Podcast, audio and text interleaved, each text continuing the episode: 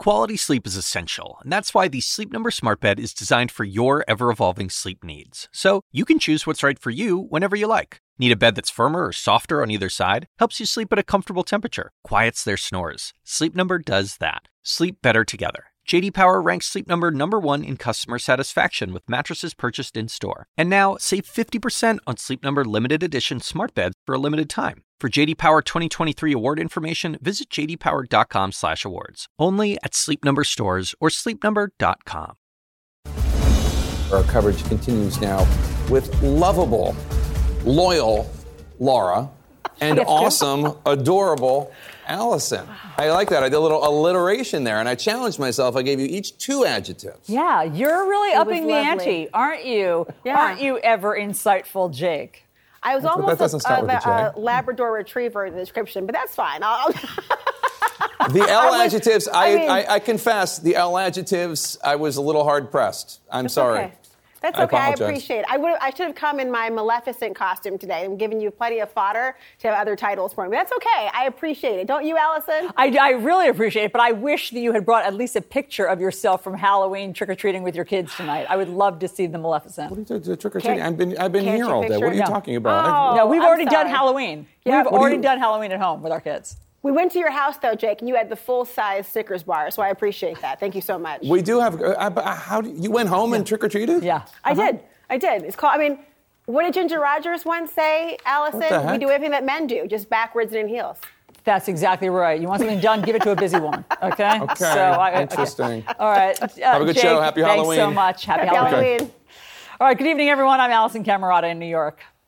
And I'm Laura Coates. I'm already crying for some reason. My humor makes me laugh. This is CNN Tonight. And what we're learning tonight about this horrible attack that put Nancy Pelosi's husband in the hospital with a fractured skull, mind you. Well, it's just one shocking detail after another. The suspect, who's now been charged with multiple serious crimes, including assault, attempted murder, and attempted kidnapping. Allegedly, he had zip ties and tape, rope, and at least one hammer with him. So, Laura, that court filing spells out how the suspect planned to hold Nancy Pelosi hostage and, quote, break her kneecaps if she did not tell him what he wanted to hear.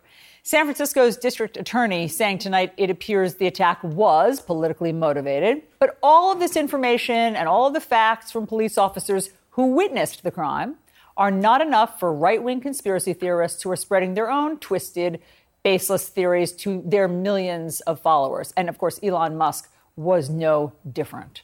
So let's start there. Let's bring in uh, my panel, which is John Miller, CNN chief law enforcement and intelligence analyst. We also have journalist Mara Escampo and Washington Post columnist Max Boot. Great to have all of you here tonight. John, as someone who for decades has dealt with evidence and just the facts, ma'am, it must be so frustrating to you to do all of this reporting and then see all of these strange, twisted, warped theories crop up online from people with millions of followers. And so let's just debunk some of them tonight because I know that you have all the latest information. No, uh, Paul Pelosi and the attacker did not know each other, correct? They both agree on that. Oh, very good. Um, was there a third person in the house at the time who opened the door for the cops? No, Paul Pelosi opened the door for the cops and right after that was unconscious. So they didn't get to interview him for literally till Sunday night. But they did interview the suspect and he said Pelosi opened the door. Since then, Pelosi has said he opened the door. So they agree on that too. And here is what the DA said today about the timeline. So she gave us more information that we hadn't known. So here's that moment. And at some point during that encounter, Mr. Pelosi attempted to access the elevator in the home, which has a phone. The defendant then blocked Mr. Pelosi's access to that elevator.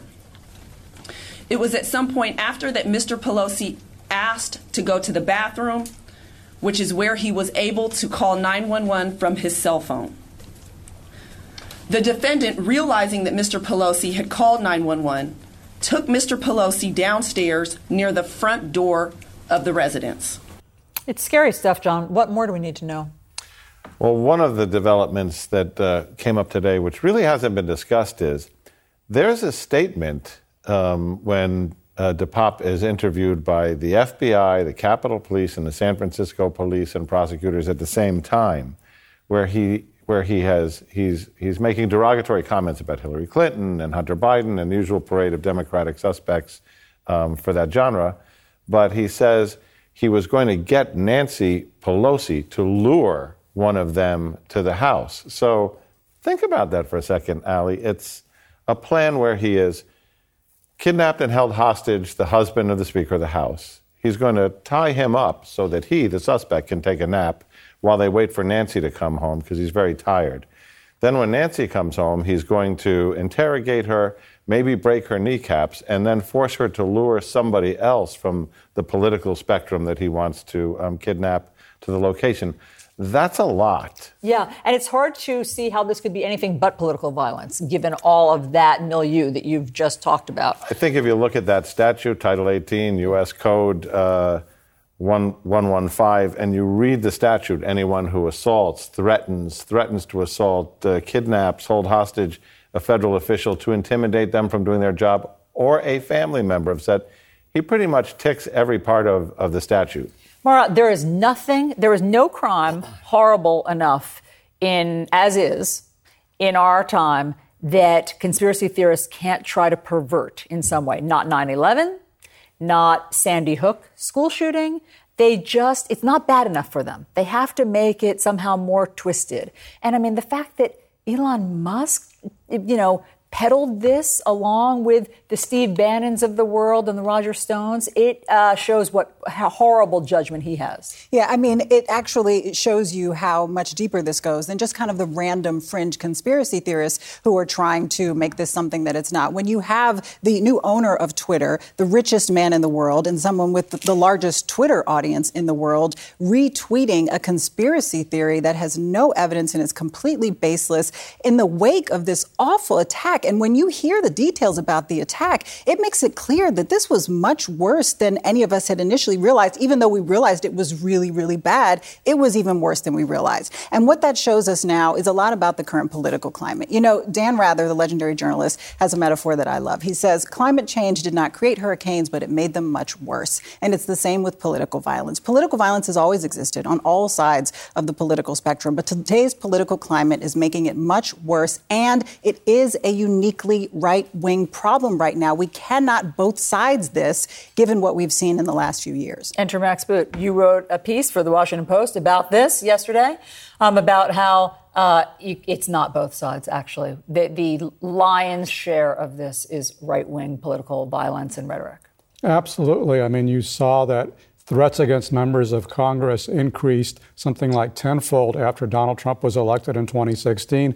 He and his followers still engage in violent extremist rhetoric. Remember that uh, Trump has been calling Speaker Pelosi crazy Nancy for years.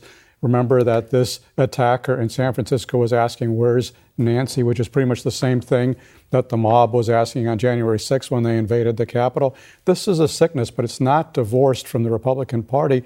And unfortunately, if you see the reaction of the Republican Party to what happened in San Francisco, you're seeing why we have this cycle of violence because Republicans are not denouncing the extremists in their own ranks. And you see a lot of Republicans, really, really sick stuff, including Republican elected officials who are making fun of this, who are poking fun of Paul Pelosi, who could have easily died in this horrifying assault. And then you see, of course, as you mentioned, and we're discussing a second ago, you see all these insane uh, conspiracy theories, which are being spread by potent Republican influencers like Dinesh D'Souza and many others. So there is a real sickness on the right here, which is when you have this combination of extremist rhetoric leading to extremist actions. And I'm very concerned because I don't see Republicans taking a step back and asking about their responsibility for creating this climate of hatred.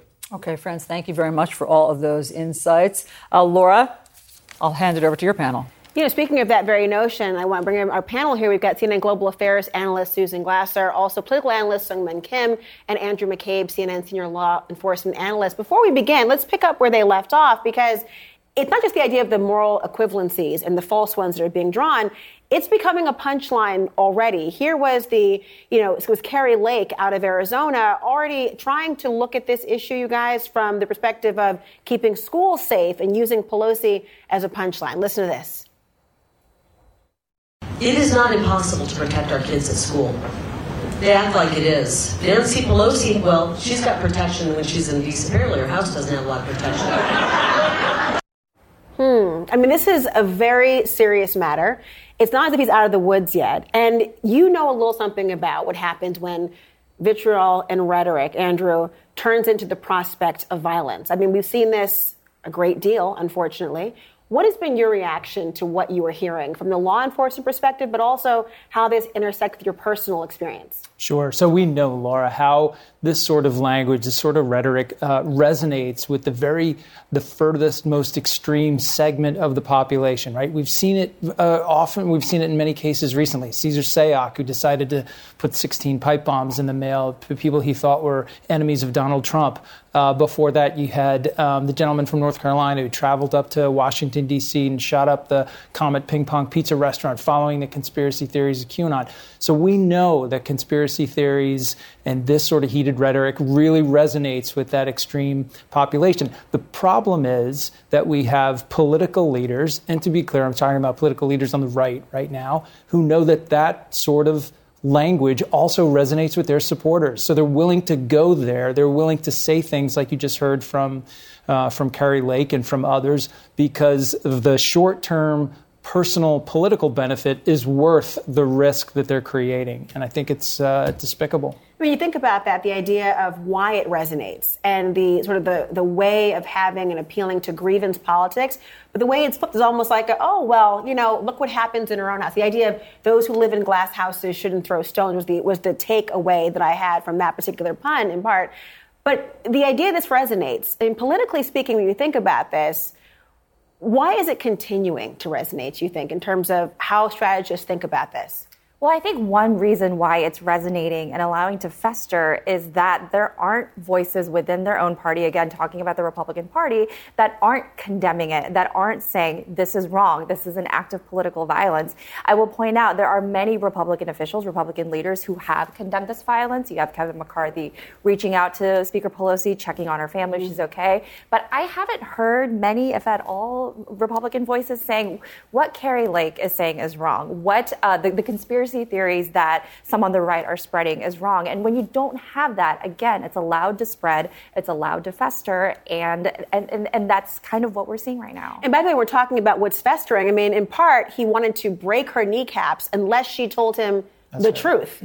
And of course, what that truth is seems to be rooted in his vision of conspiracy theories and what to hold her to account to. And if she lied, different scenario. I mean, this is part of what we can't think of a vacuum. I mean, they were calling for Nancy on January 6th as well, Speaker of the House. But it should strike people. This is somebody who is in the direct line of succession for the presidency. We're not talking about, I mean, just obviously anyone as a target be problematic, but this is vitriol that seems to consistently target her, and I emphasize her.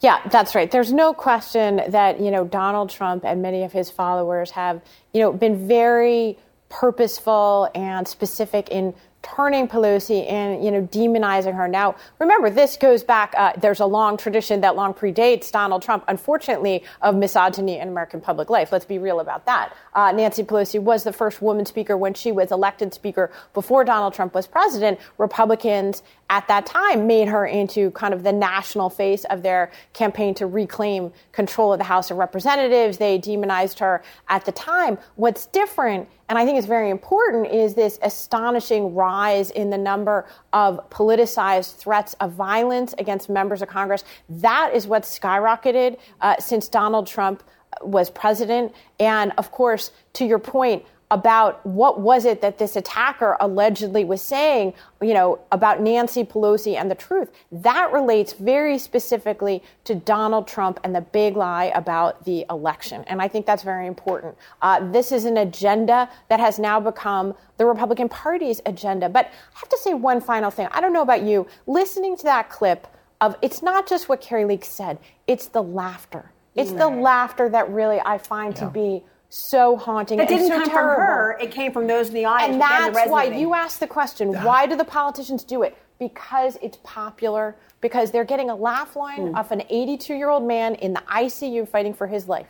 That's absolutely right. When you think Absolutely about right. this, I mean, you, you had a point. Yeah, well, I mean, I think you talk about that demonization of Nancy Pelosi. I mean, you see that in uh, this attacker's own words, where- that he viewed Nancy as, quote, the leader of the pack of lies told by the Democratic Party. So that's the mindset that he brings into this into this attack. That's what's motivating him to go after uh, Nancy Pelosi in her home, finds her husband, takes him instead. I mean, it's unbelievable, Alice. I mean, you really think about where we are and, and what could have happened.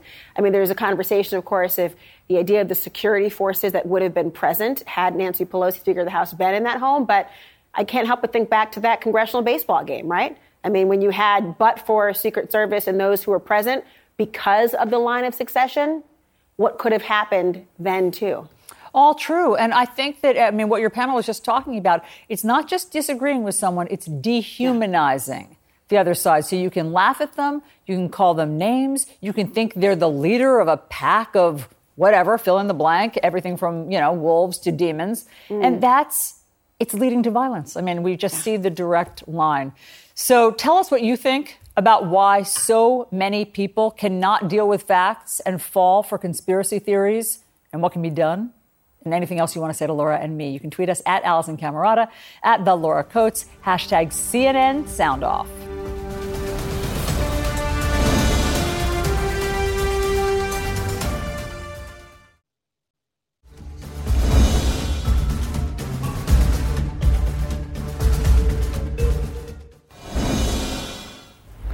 Four new swing state polls show just how close these races are in the final days before midterms. In Nevada, the race for Senate is in a dead heat between Catherine Cortez Masto and Republican Adam Laxalt. In Georgia, Senator Raphael Warnock is ahead of Herschel Walker, but still within the margin of error.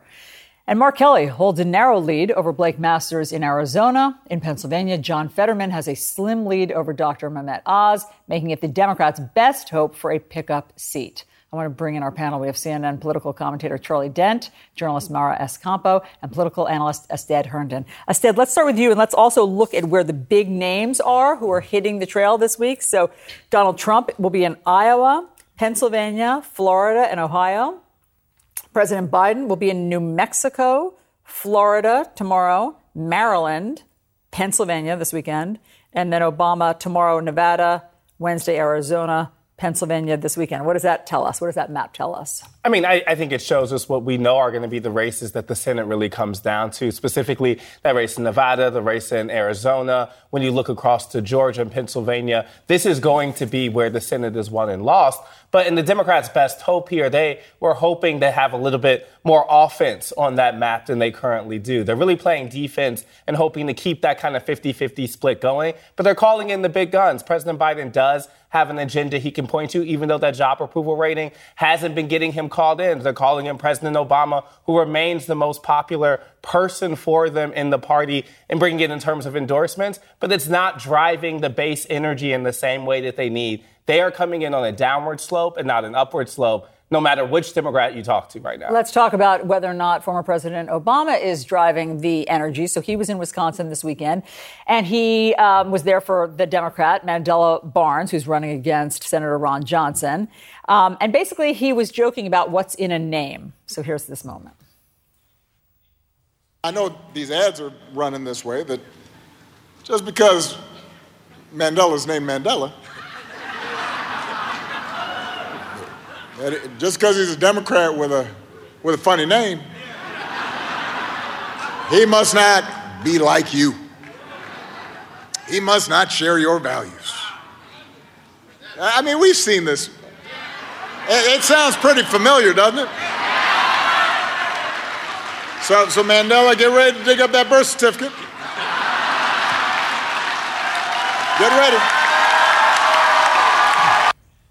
So, um, I mean, obviously, President Obama continues to be very popular. Maybe he does inspire the base somehow. I know, Charlie, you think that this won't make a bit of difference. I don't, Why? uh, because the midterm dynamic is pretty much set in stone. Uh, in fact, President Obama didn't have a particularly good midterm record himself. In 2010, Democrats were wiped out in the House. And then in 2014, they lost the Senate in addition to some House seats. So I, I don't know. I think this is a consolation prize. I remember in 2010 when Bill Clinton came in against me twice, Joe Biden, and Obama once. And I was winning all the polls, and I said to my pollster, "What's this all about? What, what are they wasting their time here for?" He says, "Just a consolation prize for them. They're going to lose, but that's all right. Let them come up." And so this, I, I don't think it's going to make any difference. I mean, we we know what the numbers are. Things are kind of moving toward the Republican side on the issues, and um, you know it's, it's hard to fight fight history. So they're going to try, but I don't think they're going to have a good outcome in, in the House for sure, and, and maybe not the Senate. Mara, how do you see it? Yeah, well, I have to agree with Charlie. You know, I think the question is what moves the needle at this point? You have seven races that are all pretty much within the margin of error. And while Obama certainly excites people, and it's so nice to see a political superstar, I mean, you almost forgot what a political superstar looks like until you see him in his element. Um, but the question is, does it move the needle? What are the closing arguments? You know, uh, he's trying to make the argument that this is really, this election is really about a check on the Supreme Court, that people have to make sure that their rights are protected on the state level. But is that enough to move people? Is that enough to move swing voters. Uh, the question of, of inflation. You know, people are tying inflation to the president. So that argument really doesn't help because they blame the current administration for what's happening with inflation and the economy. So the question is what gets people to the polls? And we already have 20 million people who have already voted. So it doesn't matter with those people here because they've already they already cast their ballots. Um, and so everything that's happening right now makes no difference to them. So all of this can be exciting. It can be a useful organizing tool when Obama gets people out to get out there and to yeah. get names and to make sure people are registered and they know where to vote and those types of things. But I don't see it changing anything in the, the outcome of these races. In terms of getting people to the polls, um, Obama talked about that and basically cautioned Democrats not to be mopey. So here's that. But I'm here to tell you that tuning out is not an option. Moping is not an option. We don't have time to mope. Don't get distracted. Don't get bamboozled. Don't fall for the okey doke that says nothing you say or do matters. You go out and what? Pep talk, I said. Oh, absolutely. And I think it's one that we're going to hear more Democrats giving. I mean, I, when you talk to Democratic strategists, elected officials, they'll talk about political nihilism among their base. The idea that their base feels so checked out, so disconnected from the system, so kind of pessimistic about the future that they're not receiving any political messages. I think that's what the former president is trying to speak to right there. The problem for Democrats is is that there's good reason for, for, for folks to feel like that. There is a real kind of broken system that, that hasn't really delivered for Democrats on their biggest issues. They keep running into a filibuster. They keep running into gerrymandering. They keep having to deliver those excuses for their base to say why they did not follow through on those core campaign promises. So it's kind of a self fulfilling prophecy for the party, where they're, since they're not fulfilling that, they are then having trouble getting the base excited again. Um, Charlie, you uh, have talked, I think, quite um, in an unvarnished way about John Fetterman, uh, about how he's um, performing since his stroke and his word finding difficulties that you said were quite pronounced, you felt during the um, debate. So Don Lemon sat down uh, with John Fetterman. You'll see more of this tomorrow morning when the new morning show launches here on CNN, but here is a piece of that. Let me start with the aftermath of the violent attack on the House Speaker's husband at their home. What do the attack and the subsequent conspiracy theories say about the state of our politics right now? Yeah, I, I, just, of course, I was appalled by that, and of course, the, the kind of vitriol that is out there in in uh, the political conversation out in America now is is astonishing.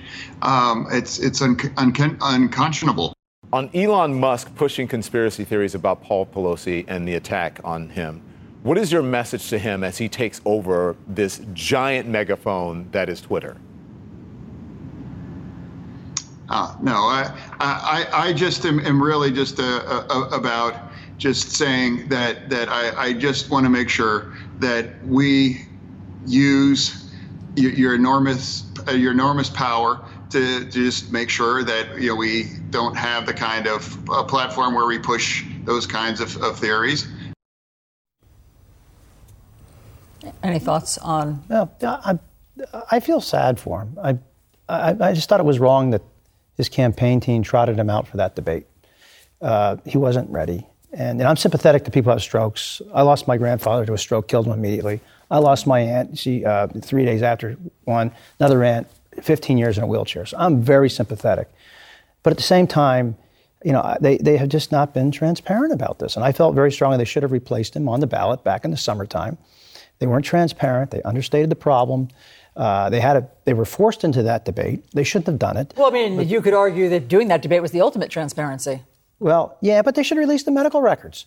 I mean, what's so what's so hard about that? I mean, just trust us. Everything's going to be okay. Well, you know, I'm very good friends with Mark Kirk, Senator Kirk. He had a massive stroke one year in. He was very transparent about everything and you know he and he's been paralyzed, and we were all there a year. It took him a year to get back. Yeah, but I don't think that any medical records tell you exactly what day you're going to be better from a stroke and when you're not going to have word finding difficulties. I mean, I think that you know he yeah. did release it a, a, letter from his doctor. Um, I guess my point is that I don't know that that would have been satisfying, but either way, it's possible also that a one-on-one interview is an easier one to process than a debate. But we'll see tomorrow when Don's uh, on Don's show, on the morning show, uh, they have the full um, interview that everyone will see. Any final thoughts, Nora? You know, I think the problem is that it raised too many questions. You know, there is a tremendous amount of compassion for John Fetterman and for his recovery in the process. But I think that that debate and some of the interviews that we've seen since, you know, now he's out there trying to do a little bit of damage control,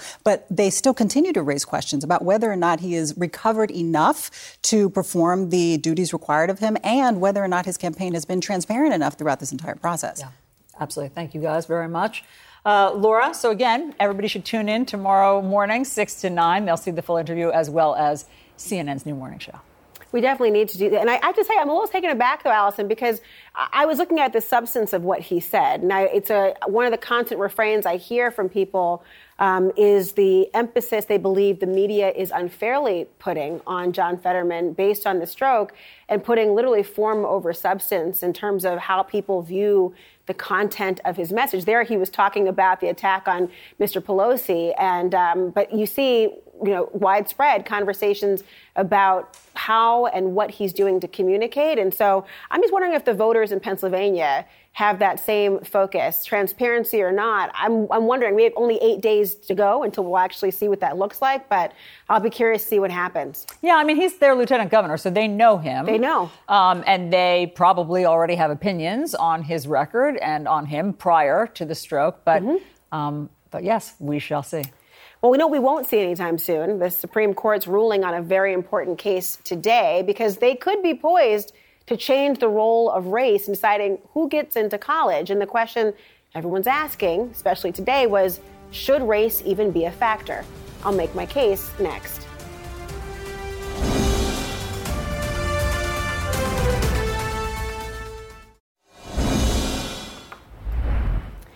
Two schools. One is Harvard, the oldest private institution. The other, University of North Carolina, the oldest public institution in the country. But because both accept federal money for programs, they have to answer the same question. Can you consider race in admissions without violating equal protection? Now, one said, side says absolutely you can. You should be able to consider race as long as it's not the only or the sole decisive factor. It's got to be part of a holistic evaluation that considers other criteria like extracurricular activities or sports or musical talent or writing, your grades, for some, whether your parents are alums. And because race permeates nearly every facet of our lives and is a root cause of many of the inequalities that presently exist in our educational system, we cannot be colorblind. Now, this holistic approach to college admissions is used by a huge variety of colleges, large and small, including, by the way, the U.S. military academies. Petitioner seeks a sweeping ruling that would harm students at schools and colleges throughout the nation. A blanket ban on race conscious admissions would cause racial diversity to plummet at many of our nation's leading educational institutions. Then there's the other side that answers the question by saying no, you should not be able to consider race at all, and a university ought not to even be able to discover the race of the student or question it because they argue your race should not decide where you get to go to school or where you cannot. After all, they say, isn't that why we fought for integrated schools? Because race shouldn't matter? This argument holds that test scores and grades ought to be the primary consideration because they believe that these, these criterion are truly objective. And because the admissions office shouldn't be able to consider race, even just referenced as part of an essay or through their membership in an affinity organization should never be considered, well, it has no or little value in how you choose a candidate. In fact, the court's newest justice questioned this very notion today. Is there a risk of treating people differently by not allowing some applicants to talk about that aspect of their identity? I hear a process in which there's a form that says, Tell us about yourself, and people can put all sorts of things. I'm Catholic, I'm from, you know, Los Angeles, I'm a Latina, whatever. But now we're, we're entertaining a rule in which some people can say the things they want about who they are and have that valued in the system, but other people are not going to be able to. And why? Because even knowing the race perhaps may factor into the admissions process, they believe. So the question is who is right on this answer, whether you can use race as one of the factors or at all. Well, nine justices, including three senior justices, Chief Justice Roberts, Clarence Thomas, Samuel Alito, who've all, by the way, previously dissented when they've had um, cases around whether to uphold affirmative action. Look, if oral arguments are any guide tonight, six justices seem to say that race ought to be on the cutting room floor. But the why they say that is perhaps the most intriguing. It comes down to, well, timing, shall we say. I don't see how you can say that the program will ever end. Your position is that race matters because it's necessary for diversity, which is necessary for the sort of education you want. It's not going to stop mattering at some particular point. You're always going to have to look at race because you say race matters to give us the necessary diversity. So I guess it comes down to just how long things like affirmative action have to exist before we have reached equity in education. I mean, was it the conceptual 25 more years referenced in the 2003 decision in Grutter versus Bollinger? Which is one of the last instances the Supreme Court had to grapple with this issue in full. Or is it indefinitely, as the justice seems to fear today? Or maybe it's simply as long as it takes for race not to be a factor in accessing wealth or accessing resources or housing inequality or economic inequality or opportunities in general or for race not to be a part of the effects of historical inequality and waiting for that to resolve. Maybe it takes that long. And maybe then, the day after that, well, race can be irrelevant. Joining us now is legal analyst, CNN legal analyst, and Supreme Court biographer Joan Biskupic. Seungmin Kim is also back with us, and CNN political commentator Ashley Allison is also with us now. I mean, you think about where this is and that issue of the deadline. Um, we've heard this argument in part before about the idea of America being more race neutral because of election of a black president, for example. Um, ideas surrounding us being colorblind. And the courts have really been teeing this up for quite some time, especially the Chief Justice, right? That's right. You know, it was the chief who, in a voting rights case, said things have changed in the South. We no longer need the remedies, certain remedies of the Voting Rights Act of 1965. And he was incredibly animated today during this five hour hearing, a very tense, uh, but very fast paced too. And the chief, who's also operating as a bit of a traffic cop mm. among uh, all his colleagues, was really dominating at part, including that, that clip you just played, Laura, but also because this is an area where he really has controlled. You know, a lot of people remember from June when he lost control of the decision that fully overturned Roe v. Wade. And there were a lot of stories saying, oh, he's lost control of the court. No, I've always felt that, you know, he, he lost control in a very defining case involving Roe. Yes, definitely. But when it comes to race and so many more issues, John Roberts is driving this card this court very hard and to the right. And his idea. And the destination is to end Roe is to end affirmative action. Yes, yes, yes. Because think of what has already happened on the Voting Rights Act. Think of what he did in 2007 also on school integration plans. That was in Seattle and the Louisville cases, where not only was he with the majority to say that these um, integration plans to counteract you know, segregated uh, housing patterns, you know, the lingering effect of segregation, that those housing plans could, those school integration plans couldn't be taken into effect. But that's when he said the way to stop uh, discrimination on the basis of race is to stop discriminating on the mm-hmm. basis of race. And he's also referred to this sordid business divvying us up by race. So he sees it only as a negative. And he's been very dis- reductive in that notion, right? The idea Yeah. of, oh, here's how you stop. We'll think about race. Is that realistic? No, and I think your point around the Shelby case, where he started to lay the foundation of making race an issue. Mm-hmm. 2013, the Shelby court case, Holder v. Shelby, or Shelby v. Holder. Shelby was, County versus Holder, Yeah. yeah. was decided. Look where we are on voting rights right now. Look what's happening in Arizona around ballot boxes. When you make decisions like that and eliminate race, Section 5, Section 2 of the Voting Rights Act, and say discrimination is not playing an integral part in our system, mm-hmm. you have a constant erosion of protecting people's rights, which we are seeing in voting. Same, I think, will happen with this case. Look, I was in college when uh, Grutter was argued. It was like how I cut my organizing teeth. It was the first protest I actually organized as a person. We went to the Sixth Circuit. I knew then, I was a college student at Ohio State, that affirmative action was appropriate. It was benefiting white women just as much as it was benefiting students of color. Just as much as I know the whole basis of why we had to end segregation was because of race. It like the, the concept that they say, oh, we don't need it because we ended segregation because of race. No, we, we need it because we still know racism and prejudice and injustice and discrimination exist in our country. And yet, thinking about that, I wonder how it's going to play politically because a lot of what was said, and they weren't talking about the, the current events and their arguments say in the same respect, but the idea of being anti woke, the idea of um, wanting to ensure that the government stays out of our schools, the idea of thinking about this is no longer necessary. This does play politically, and I wonder how these arguments or ultimately a decision to, to overturn it might play on a campaign trail.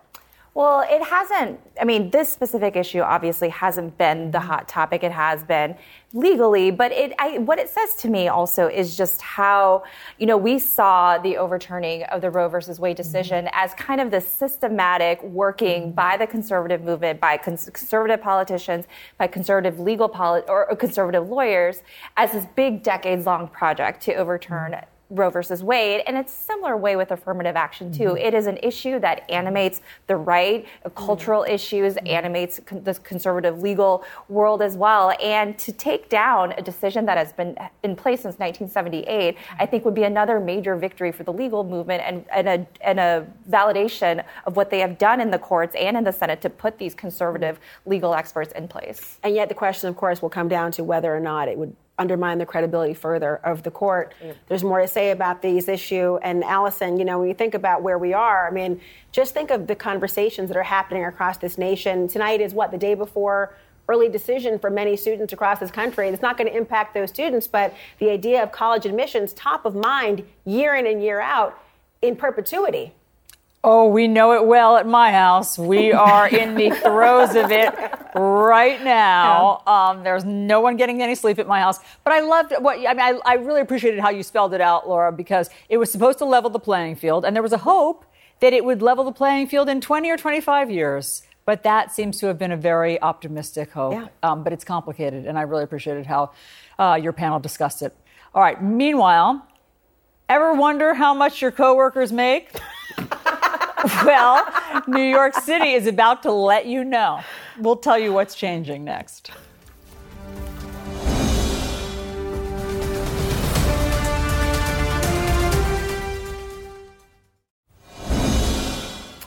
So, Laura, you and I have talked before about this very delicate topic how much the people around us are paid. And of course, Mm. it's a hot question in a lot of workplaces. Should you know your coworkers' salaries? Well, you know, now New York City, as you know, is upping the ante starting tomorrow, most employers in New York are going to be required, required by law to give salary ranges to people that are applying for jobs. And I know that you think that the transparency is key. You've got to be able to have it. I think it bodes well for other people. But I wonder if it causes more tension in the workplace than anything else. Both. It is super helpful if you're negotiating your salary or asking for a raise, and it also can really piss people off. Yeah, I think the latter is probably infinitely true. yes. So but everyone out there, yeah, it's probably both. But you know what? Let's while we plug that for a moment put a little pin in it. We're not going to skip Halloween, are we? 'Cause Oh, we're no. not. We, it's tonight's Halloween, and we're going to tell you which states report the most hauntings after this. It might coincide with who reports their salaries. We'll talk Maybe. about it. We'll find a tie-in. Yeah, there we go. Fantastic.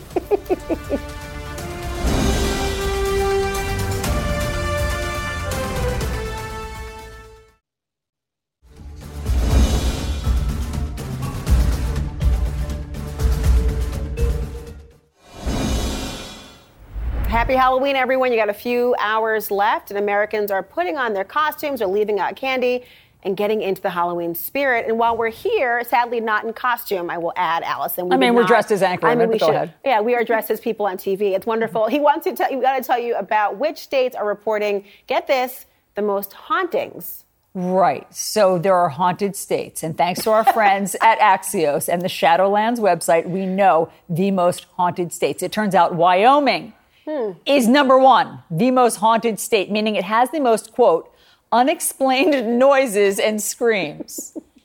Okay? Who's doing all the screaming in Wyoming? Vermont is number two, and South Dakota is number three. You know, that shocks me because you think about maybe open spaces, there's an echo chamber happening. I don't know. But also, where I'm from, by the way, is Minnesota, and we ranked number 36. So Here's something curious. Not bragging. New York, where I am, we're far down on the haunted list. We're at number 43, which is weird because I hear a lot of unexplained screams around here. I do too, coming from our building, coming from other places. Actually, Yeah. in DC, I feel like we might hear a lot more screams for whatever reason in eight days, and they'll but they'll be explained. They'll be explained noises. yeah, so that's one different. way or the other. That's a little different. Okay, tell us what you think. Um, have you ever witnessed a haunting? What's the spookiest place you've ever been? You can tweet us at Alisyn Camerota or the Laura Coates, and we'll tell you what everyone is saying later in the program.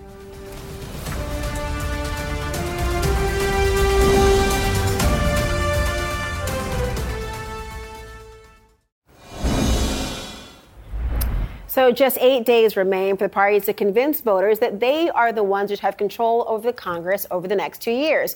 And the heavy hitters are certainly coming out. You got President Biden and former Presidents Trump and Obama hitting the campaign trail in the closing days ahead. More than 21 million ballots have already been cast. So, how many minds can still be changed?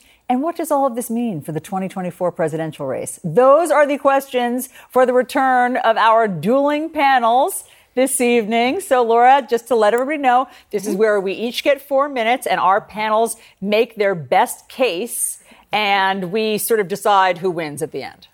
Well, we're going to win, so we'll just decide that Just- right just now. decide- That's decide right now. Well, No, well, not it's, so fast. It's Not so fine. no matter. Well, well, here with me right now, Republican strategist Rina Shah, CNN political analyst Seungmin Kim, and CNN political commentator Ashley Allison. Look at the clock; it's going right now. So, first of all, guys, there's a lot of anxiety for Democrats right now over the next eight days, but also even more for the next, oh, I don't know, two years, because they're wondering whether Biden is the person they still want in office. What do you think about the anxiety? I think everyone should always question which candidate should be on the ballot, even if it's an incumbent. I think that makes our democracy strong. Even President Biden, I, I am fine with people. If President Biden runs again, I will support him. But I think that democracy is about giving people opportunities to run on the ballot. In Ohio, Tim Ryan did not seem to be as self assured and thought that he should be some new blood. What do you say to that? What's interesting about when he said that, he was actually appearing with President Biden that day in Ohio, willing to stand behind him and tout the administration's accomplishments. But when it comes to running in 2024, people like Tim Ryan are saying not so much. So it's just this weird dynamic that we're seeing. Democrats are extremely happy with the Biden administration's accomplishments, what the, what they have done for the past two years. So of course the no the no brainer answer should be, of course we want Biden to run again. But you're not seeing that a lot. There's a lot of nervousness about his age. Um, obviously, looking at his approval ratings, looking at what else is out there, and it's just going to be an interesting dance for the next two years. Look, I come from a culture where we respect our elders. I grew up in the South also, so double that. Um, and I, I would just say this: it's great that we have people who have all this expertise and knowledge. You know, you're talking about Diane and Chuck and Nancy. It seems like on the left, there's all these like people that are pushing 80, but then you've got Chuck Grassley over there running, and I'm like, hang up your running shoes. So I'm an equal sort of applying this this thing that where we need to talk about who's leading our country. If you can't operate your own smartphone, if you don't know what cybersecurity is and two-factor authentication, you probably should not be making our laws. Well, look, SNL actually wanted to weigh in on this. They had this to say. This was a kind of viral moment happening on Saturday. Listen to this. Sometimes a familiar face can be the most terrifying. In political news, President Biden has said he intends to run for re-election in 2024. You Trusted him once. I know he's a little old, but he can still win, right? He beat Trump. But can he beat DeSantis? I don't know. I don't know! Can you trust him again. He's 79 now. Elections in two years. So that means When it feels like nothing's going right. Gas prices are still kind of high. Even though it kind of is. Why are we so worried? He's done so much. Student debt relief, holding NATO together, infrastructure bill. But he fell off his bike once.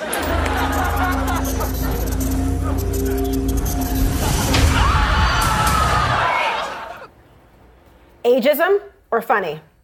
Funny, and yet I think it's playing to the media, being a little tough maybe on Biden, like falling off your bike. I fall off my bike sometimes too. Do you? Um, do you actually? no, I, mean, I just fall walking sometimes. So, um, no, I think it was funny, and that's what SNL is supposed to do. What do you think?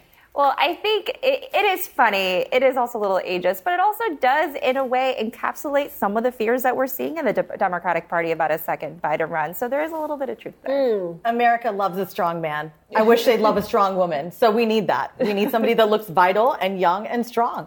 Way to bring that home. And you've got a table full of strong women here. I love it. Are you running for office? No, it's okay. Don't answer the question now. We'll leave it in Never. the ether. And, oh, they, said- they said never. Okay, they said never. Never mind. Alice, I'll go back to you, of course, because I don't even need the last four seconds because they just dropped the mic with having strong women comment. Wow, that is some confidence right there. All right, Laura, I see your SNL clip and I raise you an SNL clip. Put four minutes on the clock, please, for me, and I will play the SNL clip. Go. But if Biden's not going to run, who will? Just when you thought the terror was over, I, I don't know. I don't know. Kamala? you realize it's just beginning. There's gotta be someone. Cory Booker! He's corny! Mayor Pete! Listen to yourself! From the producers of Smile and the twisted minds at Morning Joe.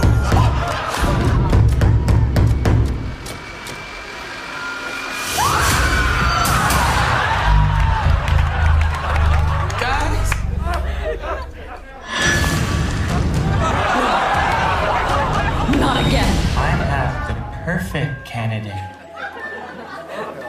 Babe? A superstar who can go all the way.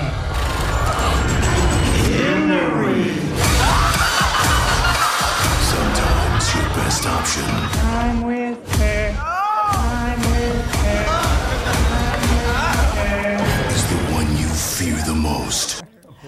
Man, they really went for the jugular there, Mara. I mean, but I think that they have zeroed in on exactly the issue. For all the Democrats who complain about Biden or complain about his age, who do they want to replace him with in two years? Yeah, that's exactly the problem. And, you know, the best comedy is rooted in truth, right? And that's exactly what they touch upon. People are saying, well, we want somebody else to run, but who? Who else is it going to be? And that's actually how Biden ended up with this job in the first place. Is a couple years ago, they looked around and they said, who? Who's it going to be? He vanquished everyone else, may I remind people. And he was the, the one who was most likely to beat Trump. And look, he did it. So the question now is, who else would it be? And not just on the left, but also on the right. Who do they have? Trump and DeSantis? Who else? But I mean, isn't that enough? Instead, they seem to have a lot of co- um, confidence in Trump and DeSantis. I mean, there's On at the least right. a clear-ish picture on the right with that Trump and DeSantis. On the left, with you and you remove Biden, it would be a free-for-all. I think it does zero in on a real deep problem, and I think you zeroed in on something too. When Hillary Clinton lost in 2016, there was not a Democratic bench that was ready and waiting. It sent the party into chaos, and they are still dealing with the domino effects from that. And this is playing out in this way where, where Democrats are in the rock and a hard place. When you talk to base Democrats they, and you ask them, are they happy with what Biden has done? They will say yes. You ask them if they, you, you want him to run again, and it is like that SNL skit. And so it is it is difficult for Democrats to both see his uh, successor while at the same time they they they they they know that he's probably their best option against Trump. Eh, you- you- Yeah, there's no in- option. In keeping with the horror flick, is there any Democrat who sends a shiver down the spine of Republicans? At the moment, I don't think so. And this is the problem for the Democrats. Is implicit in Joe Biden's 2020 campaign message was that he was going to be a bridge to the next generation of Democratic leaders. Well, okay, and you know this is no disrespect to the leadership, the House leadership. They're all octogenarians. They're good, good honorable people, but you know, they're, they're kind of aging out as far as a lot of Democrats are concerned. They want to get to this next generation. And you know, I guess, you know, you got Gavin Newsom out there. He seems to be, you know, talking. Of course, Kamala Harris. But, It- but if Republicans, Charlie, win the Senate and the House, does Biden actually run again in 2024 or does he exit? uh, my, my own feeling is he's probably not going to run again. Either way. Either way, I just, I just, like I said, I always thought he was going to be the bridge to the next generation of Democratic leadership. He's not saying that. I mean, I think that he's. Yeah, but He's he made not saying that, but if Democrats have a bad midterms, the heat will turn up on President Biden to not run again immediately. The Democrats know that the next presidential election for them is existential, and if they think President Biden is weak, particularly after a bad midterms, the the the blood will circle around the water. Like they, that will start almost that night. And can, can I just make one clarification? In two seconds, yeah. When we're talking about the future, I'm talking about beyond 2024. So yes, Trump, DeSantis, good enough for 2024. Got it. Who else beyond that? Well done, panel. Well done. Okay, Laura, your thoughts. Well, she took the three seconds that I handed back to you.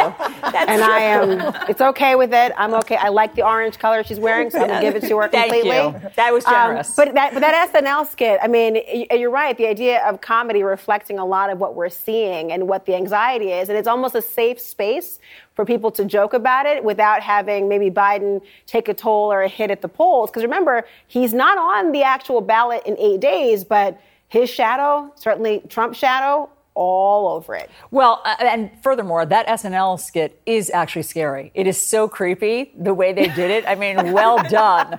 Well done to them. They took like every single horror flick meme and you know put it together and I was scared watching it. Can I admit something to you though?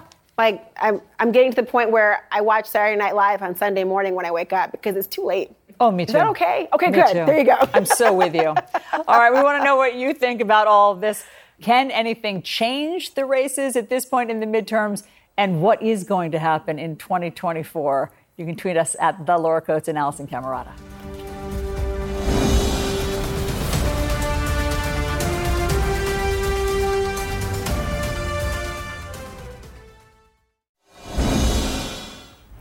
Vile anti Semitic messages popping up across Florida this weekend. First, there were disgusting banners reading End Jewish Supremacy in America and Honk if you know it's the Jews. These were hanging from a highway overpass in Jacksonville. Then on Saturday, also in Jacksonville, the message Kanye was right about Jews was scrolling. I don't know if you, it's hard to see, but it was scrolling outside of the football stadium during the big Georgia Florida game, referencing Kanye West's recent anti Semitic comments. Videos from social media show the same message outside another building in Jacksonville on Saturday night. And then there were also uh, incidents that happened in terms of vandalism and swastikas and disgusting things being spray painted at a playground in Weston. So let's bring in CNN's senior legal analyst, Elie Honig. Also, we have Mara Escampo and Astead Herndon are back with us. Um, so obviously, it's not just Florida. Um, according to the um, ADL, uh, 2021 had a high of anti Semitic um, incidents across the country. There were 2,717. And if you compare that to, I think, just four or five years earlier, it was a fraction of that. So, Mara, something's happening across the country. I mean, what we're seeing here with these specific incidents where they're referencing Kanye West, we are seeing what happens when someone who is influential with a huge platform normalizes or attempts to normalize this kind of hateful speech. There is a direct line between this kind of hateful speech and continuously deteriorating behavior. We have seen it deteriorate even further when it comes to things like shootings. With the Buffalo shooter, we saw that he had messaging written on his assault rifle that came directly from hate speech commentary. We have seen it with the El Paso shooter who said that he drove several hours to go to a Walmart so he could target Mexican immigrants crossing the border, he believed. So we see how this hate speech can then translate into hateful acts because these social contracts that keep us all behaving in, in, in dignified ways, they're not written on stone, they're written on tissue paper. They are actually incredibly fragile. This speech is the beginning of what tears those apart. Yeah, I mean, they're written in our conscience, they're written in our own moral compass, and that's all like malfunctioning right but now. they're so fragile because we all, we all have to agree to the dignity of one another for it to work. And when it starts to unravel, it can unravel very quickly. You know, I was interested, Elie, in what the sheriff in Jacksonville said. A quote At this time, the sheriff's office has not identified any crimes having been committed. The comments displayed do not include any type of threat and are protected by the First Amendment. Um, okay, I mean, I get that, but obviously vandalism is a Yeah. crime. Well, but I mean, so- I guess just projecting something on a wall is not. Correct. I mean, sadly, that is largely a correct legal statement. Hate speech, as vile as it is, is not a crime unaccompanied by action. Of course, if you attack someone, assault someone, that's going to be a crime and probably even more serious because it's going to be a hate crime. If you commit vandalism, that too would be a crime. But merely saying things, Kanye West's tweet, as grotesque, anti Semitic, vile as it was, is not a crime. We do have a very broad First Amendment. And, and I think Mara made a really good point. Look, there's nothing new about anti Semitism, racism. These things go back centuries. But what's so alarming to me, and I think you hit it on the head, is how little it takes to spark this. One high profile person sends off one crazy tweet like that. And look at all that follows so eagerly. That is really alarming to me. And Astead, is that true? I mean, is it true that Kanye West has this ripple effect? So, so the stuff that he has said, he is lighting the spark of this. Obviously, these things predated him, uh, all of the horrible violence that we've seen in some of these mass shootings. But what is the effect of Kanye putting something out to his millions of followers? I don't think that we can minimize the, the, the ripple effects that have come from this incident. This is someone using their global platform to spread that hateful ideology. I do think that has tangible effects, but we should also say that that comes alongside a, a growth of anti Semitic language that we've seen across the board. That has been echoed even by the former President Donald Trump. That has been echoed by mainstream political figures on right and left. And I think that that is really what we're seeing cause some of this uh, of real growth. I mean, on uh, for the reporting that we do, we talk to grassroots conservatives who use uh, uh, who use the language of Soros and elites and globalists so much, even in their language of how they express what they see is happening in the country right now. We know that that over, uh, overlaps with dehumanizing anti-Semitic language, and so it is at the core to what a lot of people's political ideology is. And that is the scary part: is how widespread uh, these hateful uh, these hateful thoughts and actions really are. Astead, Astead nailed right now exactly what the coded dog whistle is of anti Semitism. And honestly, I didn't even understand this for a lot of my life, but it's always this notion that Jews run the world. This secret cabal of Jews runs Hollywood, runs the banks, run the media. And I, I remember when I was in college in a poli sci class, and someone said sort of casually, a friend of mine, well, Jewish people run Hollywood. And afterwards, another one of my friends said, Can you believe he said that? And I, I at the time was like, why? Why is that? Is that bad? Is that? I didn't understand it, but now I know, and we see it. It's one of the common threads here that this secret group of Jews is secretly organizing and running the world, and that is one of the most sort of vile, virulent forms of anti-Semitism. And then there are these high profile people like Kanye or now uh, Kyrie Irving who sort of pretend not to understand that they have a huge platform and that what they say does impact people. So here's what Kyrie Irving just said. What I post does not mean that I support everything that's being said or everything that's being done or I'm campaigning for anything. All I do is post things for my people in my community and those that it's actually going to impact. Do you, I guess, understand or not understand those that might imply that that work had anti Semitic leanings in it? I only ask this because the tweet is still up there, so I We're in presume- 2022. It's on Amazon, a public platform. Whether you want to go watch it or not is up to you. There's things being posted every day. I am no different than the next human being, so don't treat me any different. I said, what did he do?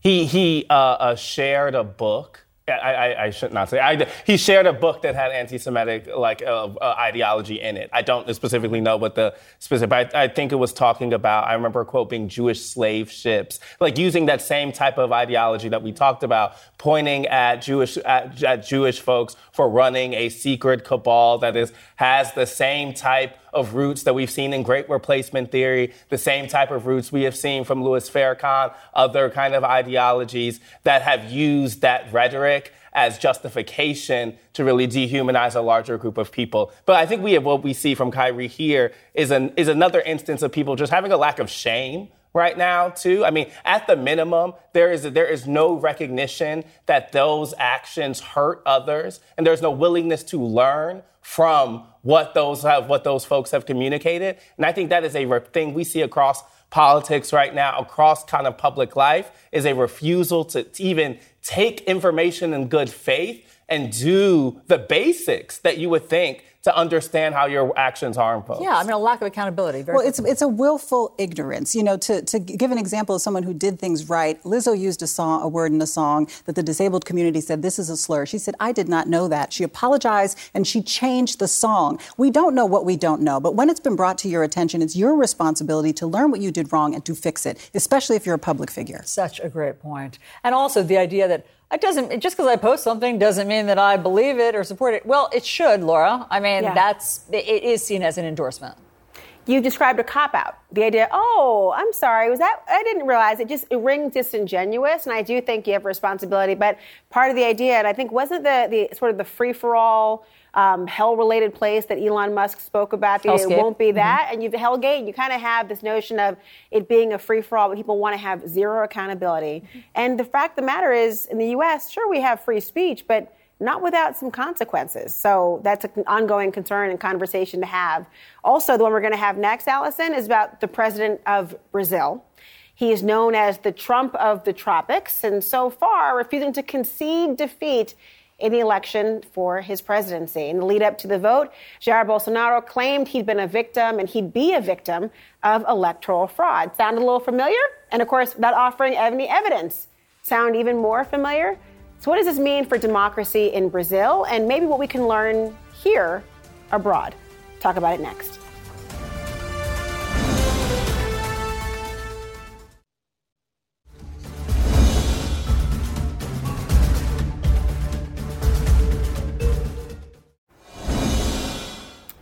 Luiz Inácio Lula da Silva is set to become the next president of Brazil, defeating his far right rival and incumbent Jair Bolsonaro by a razor thin margin of just under 51% to Bolsonaro's 49.1% in Sunday's runoff election. Now, Bolsonaro, of course, had become famous as a kind of Trump like figure in Latin America. Rina Shah is back and joining us now. Miles Taylor, former chief of staff to DHS Secretary Kirstjen Nielsen, also back. Ashley Allison. You know, I really wanted to cover this story in part because we oftentimes look to the UK or our European allies in some respect to draw comparisons about what might be happening here in the United States. The truth of the matter is, all over the world and also in places like Brazil, you are seeing some comparisons about democracy being challenged, being in peril. And this country in Brazil has some very striking parallels. In fact, even tonight, they're trying to have security presence available because they might have all these protests um, that are pro Bolsonaro. And I'm wondering, in terms of the lessons to be learned or what we can be looking at, are you seeing some kinds of blueprints or analogies that you want to point out? Well, look, I, I think it is worrying not just in Brazil, around the world.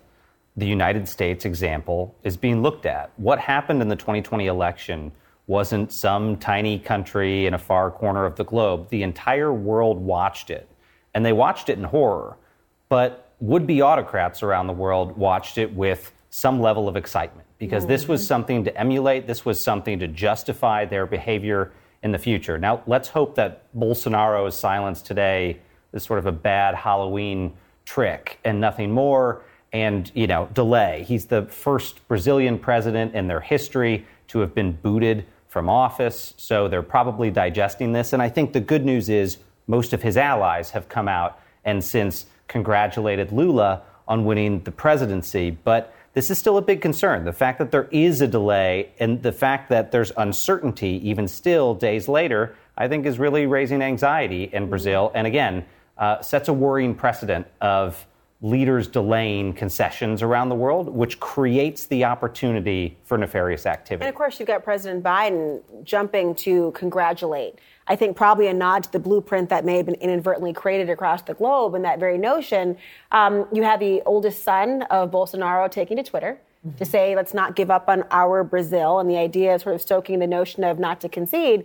What parallels do you see as, I mean, is this the, the chicken or the egg? Is what's to come or what has been? Well, I think it's both. Uh, first, what I also, I'm a people power person. And so I think what we saw, similar to in 2020, is that a candidate that was extremist to the right and conservative, the people made their voices heard by their vote and they said that's not the world I want to live in. And that's what happened in America in 2020. Now, I think it is some foreshadowing for what might come in 20 Hmm. for in the next eight days, actually. Because you have Steve Bannon immediately also going on air into his media outlets and saying, look what's happening in Brazil, folks, and we're not going to let that happen here. And kind of, again, seeding this uh, radicalized effort of these people who want to intimidate voters, who want to storm the Capitol. And so I think he is pulling a, a little bit from the Brazilian playbook and saying, see what's happening here. If he stands up and says, I'm not going to concede, that's what our candidates need to do in 2022. But the people can say no and can show out in numbers and be definitive and say, I'm going to elect people that represent me and I want every vote to be counted. It does kind of remind you, Irina, about the idea just last week, President Biden, excuse me, President Trump making the comment uh, that was seen in a Tucker Carlson documentary, the idea of um, Blake Masters, he was telling him, you can't go soft on these issues. If you get soft, you'll lose. Talking about election denialism. I mean, does this foreshadow in some respects that people are looking to see, hey, is this going to work down there and a nod towards here in eight days? Well, there's a lot to unpack here. First, there's a great irony to me. The Republicans I speak to who point to countries in South America and say, we're not those countries. We don't want to be those countries. Places like Venezuela, Brazil, Colombia, they talk about these places like they're terrible places. Well, why are you letting basically uh, Bolsonaro's twin brother do exactly what Bolsonaro is doing down there? So this is the thing about Republicans who support Trump. They need to pay attention to these authoritarian regimes because what they do is heighten people's anxiety with these populist tendencies, sort of promising them this utopia. And we all know that's not possible. So I think let's back up here for a second. Like you alluded to earlier, they're going to. Uh, what's going to happen here is Bolsonaro is going to fight the process. He's going to create these delays, and I think that's really bad in general. And anybody looking at that is sort of like, okay, that makes sense, but it doesn't make sense because that's what's happening there as a potential for leaving the door open to people wanting to do a coup. Mm. Now, we know Brazil's a place that many coups have happened. The great irony here is in 2024, we can't rule out it would happen here. I mean, the idea here of the fighting the process, you know, we ought not to take issue with fighting fighting for a legitimate process, right? A recount if there are reasons to have so, if there's an evidentiary justification to challenge the results. But what we see here, I think your larger point was the idea of putting that out into the universe, planting the seed, and hoping that it will result in the maintenance of power. Well, and, and, and that's exactly what we saw Donald Trump do. There wasn't a hint of fraud in the 2020 election. It was the most secure election in modern history until Donald Trump fantasized that there was fraud. And then rumors of fraud started to pop up around the country. That's what, as Rina was saying, you know, that period of uncertainty, the longer it goes, the more those fantasies can come to fruition. The thing that actually worries me the most about this is on Twitter and elsewhere on social media, these red cap, MAGA hat wearing pro Trump frat boys somehow are very attuned to foreign policy all of a sudden. these people are all commenting about Brazil's election. You know, kids who five years ago wouldn't have thought a thing about a foreign election, but now they have a keen interest in seeing Bolsonaro, who they know is a friend of Trump, stay in power. That's what's worrying to me. Is the only thing that's made them pay attention to foreign policy is someone might mimic their dear leader. I mean, the connective tissue here, I think, is so apparent, Alisyn, when you think about these things, because as we said, it was also the setup to it. The idea of planting the seed of, look, there's election fraud, there's election fraud, I'm going to contest the results, everything's not fair. We're seeing that level of election denialism on the campaign trails right now. All because someone's ego couldn't handle losing. Mm. We used to call that a sore loser. And that is now the fact that it has proliferated around the globe is stunning to see.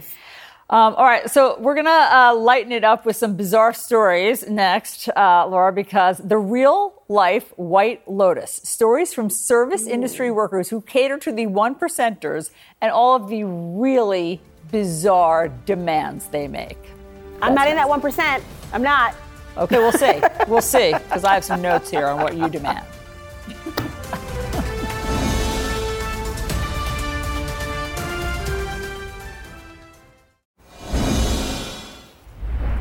All right, if you've ever seen The White Lotus, our sister network, HBO, then you've been treated to the sight of, well, to put it bluntly, rich people behaving badly. In its first season, you see wealthy guests vacationing at an exclusive Hawaiian resort, and all the Hoops employees jump through to keep these guests satisfied.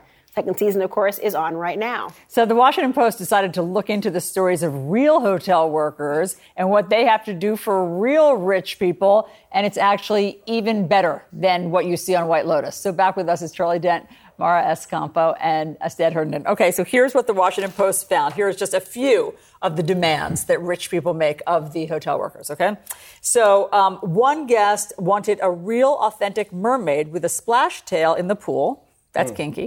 One uh, guest in France wanted San Pellegrino water delivered the same day from Italy so she could wash her hair. They had to get that for her. Another guest in Zurich had to have a piece of lawn so his dog could pee in the hotel suite. That's gross. and then one guest um, uh, ordered a $50,000 foreign tree frog to be delivered for his daughter, who then left it in the hotel when they checked out. I mean, this is madness. I've been binging um, White Lotus on my commute home, and it's just, you know, cringy to see all of this, but it's real. Yeah, you know, it's such a great show and such a great commentary on wealth. You know, the thing is with some of these demands, some of them just sound like people having fun with their money, and who can blame them for that? Like if you can, A tree you know, frog? be a tree frog, or bring in a mermaid for say a kid's birthday party, and you're I paying hope them it's for a kid's fairly. birthday party. Hopefully, yes, not an adult birthday party. But some of these things just seem to me like having fun with your money. But there's a saying that money doesn't change who you are; money reveals who you are. So there are, of course, people who are incredibly wealthy, and they're also incredibly kind and generous. But we do see the other side of this. And one of the stories that really hit me in the Washington Post that they highlighted was of this family that refused to communicate directly with the wait staff. They would communicate with the bodyguards, who would then communicate with the wait staff. And this family had children. So you think to yourself, what are the children learning when they're seeing what's taking place? And that's how you get children that grow up to be monsters. That's a great point. You're right. Not all rich people are bad. I'm glad they were giving that disclaimer, but there's just a lot of bad behavior happening. And for another one that they found, a Bravo star screamed at her driver for not picking up her luggage fast enough. Yeah, I mean, I think that this behavior is stuff that we uh, sometimes ascribe only to rich people, but unfortunately, we see it all the time everywhere. I remember back when I was a, a sandwich artist at Jimmy John's in Wisconsin, and the way people would act about their subs would resemble some of this behavior from White Lotus. So I think even so, it's oftentimes uh, uh, associated with the rich, associated with the wealthy. They're the ones calling in the mermaids. I think a lot more people have a little bit of the White Lotus in them than they want to admit. That's such a great point. First of all, sandwich artist. That's a very Sandwich cool artist. title. Sandwich very artist. Cool I took it very, very seriously. Um, no, you're right. I was a waitress for a long time, and I've also witnessed some bad behavior from people who may have been overserved by me. Um, but Charlie, you have never seen the show, is that right? I have never seen the show. You need to watch it. I, I shall, and uh, all I can say is I was a desk clerk at one time, and I was a dishwasher. And uh, I'll tell you, I, I have seen some bad behavior, but I come from a kind of a gritty town. When people had money, they didn't talk about it, they didn't show it. They had their first nickel, they didn't drive fancy cars, they lived in modest houses. And, That's uh, old school, Charlie. That is old school, and I like those kinds of people. And, uh, Absolutely, much better than you know ordering the fifty thousand dollar tree frog that you then leave in the hotel. Um, okay, Laura, your thoughts? On the tree frog, I've got a lot of them. But I'm going to talk right now to Rina Shah, Miles Taylor, and Ashley Allison on this point because I got to tell you, first of all, if anyone spoils this show for me right now, I have not watched everything, but the idea of rich people behaving badly, we've all seen this. But in terms of how this plays in real life, you guys, we've seen the last several years during the pandemic people not returning to work, in part because it wasn't worth it. They thought they thought what they were getting in the non-livable wages and how they were being treated. I mean, we saw this in real time. Absolutely, I agree with this. That you don't have to be uh, the one percent to treat people in the service industry poorly. Um, we saw how essential workers were taken for granted.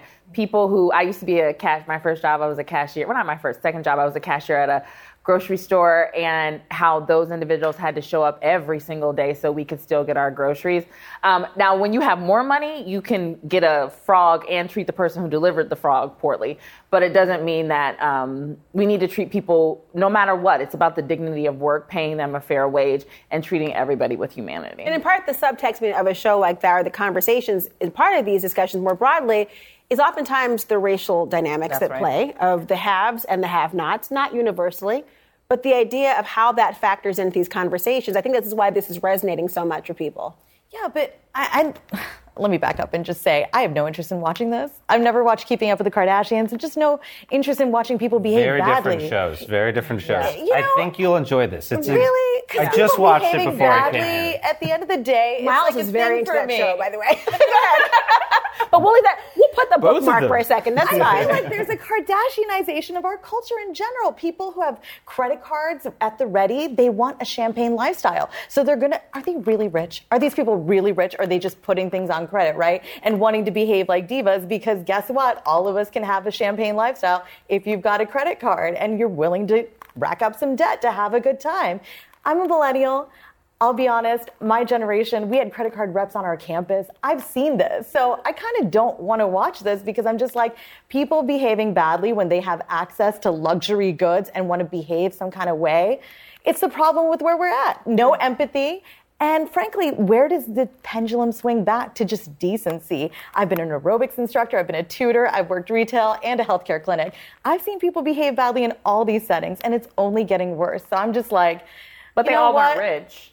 That, you know, that's we, the thing. We need a full show on all of our prior careers because I am fascinated on the long list that we all have here. Miles, what was it? Bartender, dishwasher, kind of like a newspaper boy. All of those things were better than politics. I literally any day when Charlie Dent just also said he had been a dishwasher, I thought we've both been in politics. I bet Charlie would rather go back to being a dishwasher than staying in this industry. But that's neither here nor there. Because on White Lotus, I just watched the episode before I came here. Wasn't planning on being a part of this panel, but here we are talking about it. But, uh, interesting show, worth watching. The thing that you said, though, Laura, really makes me feel like we keep referring to this decade as the new Roaring Twenties Hmm. because of all the exciting things that could happen in technology in the world, but also, like the last roaring 20s, it's going to be a period of extraordinary transition for blue collar workers in this country. Technology is changing, society is changing. The great resignation echoes what we saw 100 years ago. And if you After the Black Death. after right? the Black Death, and, and you look underneath the Great Gatsby, and that was also a similar story. And, and you know, White Lotus is another Great Gatsby-like story. And, and I think we really do have to zoom in on what's happening in that part of society because it's going to affect the next 10, 20 years of American life. Uh, you know, if these trends continue. I welcome any and all F. Scott Fitzgerald references because, of course, he's from St. Paul, Minnesota. So there you have it, Alisyn. I mean, I'm just saying the references are there. Well See what I did there? It was just it was just all connected. He went to the same high school as me as well, not the same year because I'd be much older, but same thing. yes, I, I, I, I mean, I could do that math, but um, but that is impressive. That's great. I had no idea. That's a fun fact. But hold on, let me just ask Charlie: Would you rather be a politician or a dishwasher? Uh, I'd rather be a politician. Dishwasher's hard work. It by is the way. hard work. It's hard- especially It is. pots and pans. yeah, it is hard work. And we do, I, Laura. It would be great for us to do a segment on that because I also was a dishwasher at Friendly's for a week. That hot fudge that sticks on those metal pots really Ooh. hard. So anyway, Man, I'll tell you a about Friendly's that. frap though. Let me tell you something. Nothing better. Leave a little, with a little malt ball in there. t- You know what? Forget it. This is the whole thing. Whole Um, thing. All right, uh, time for all of you to sound off, and we'll read your tweets next.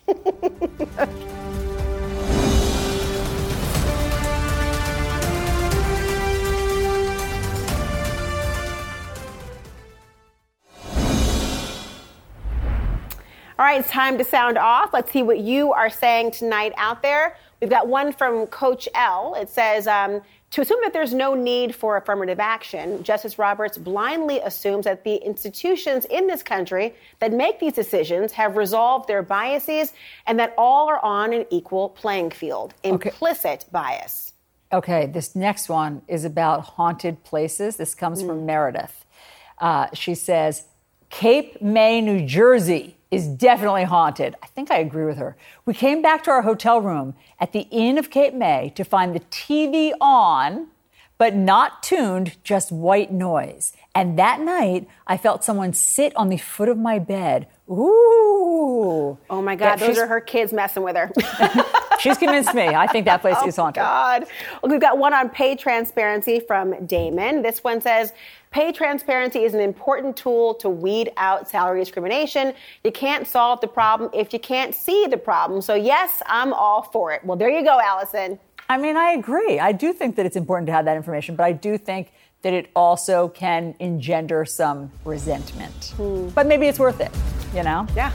All right, you know where to find us at Alisyn Camerota and at the Laura Coates. Thanks for watching, everyone. Our coverage continues. Quality sleep is essential, and that's why the Sleep Number Smart Bed is designed for your ever evolving sleep needs. So you can choose what's right for you whenever you like. Need a bed that's firmer or softer on either side? Helps you sleep at a comfortable temperature, quiets their snores. Sleep Number does that. Sleep better together. JD Power ranks Sleep Number number 1 in customer satisfaction with mattresses purchased in-store. And now, save 50% on Sleep Number limited edition smart beds for a limited time. For JD Power 2023 award information, visit jdpower.com/awards. Only at Sleep Number stores or sleepnumber.com. I'm Dr. Sanjay Gupta, host of the Chasing Life podcast. In honor of our 10th season, we want to hear from you. Leave us a message at 470-396-0832 and tell us how you chase life. It could be used on an upcoming episode.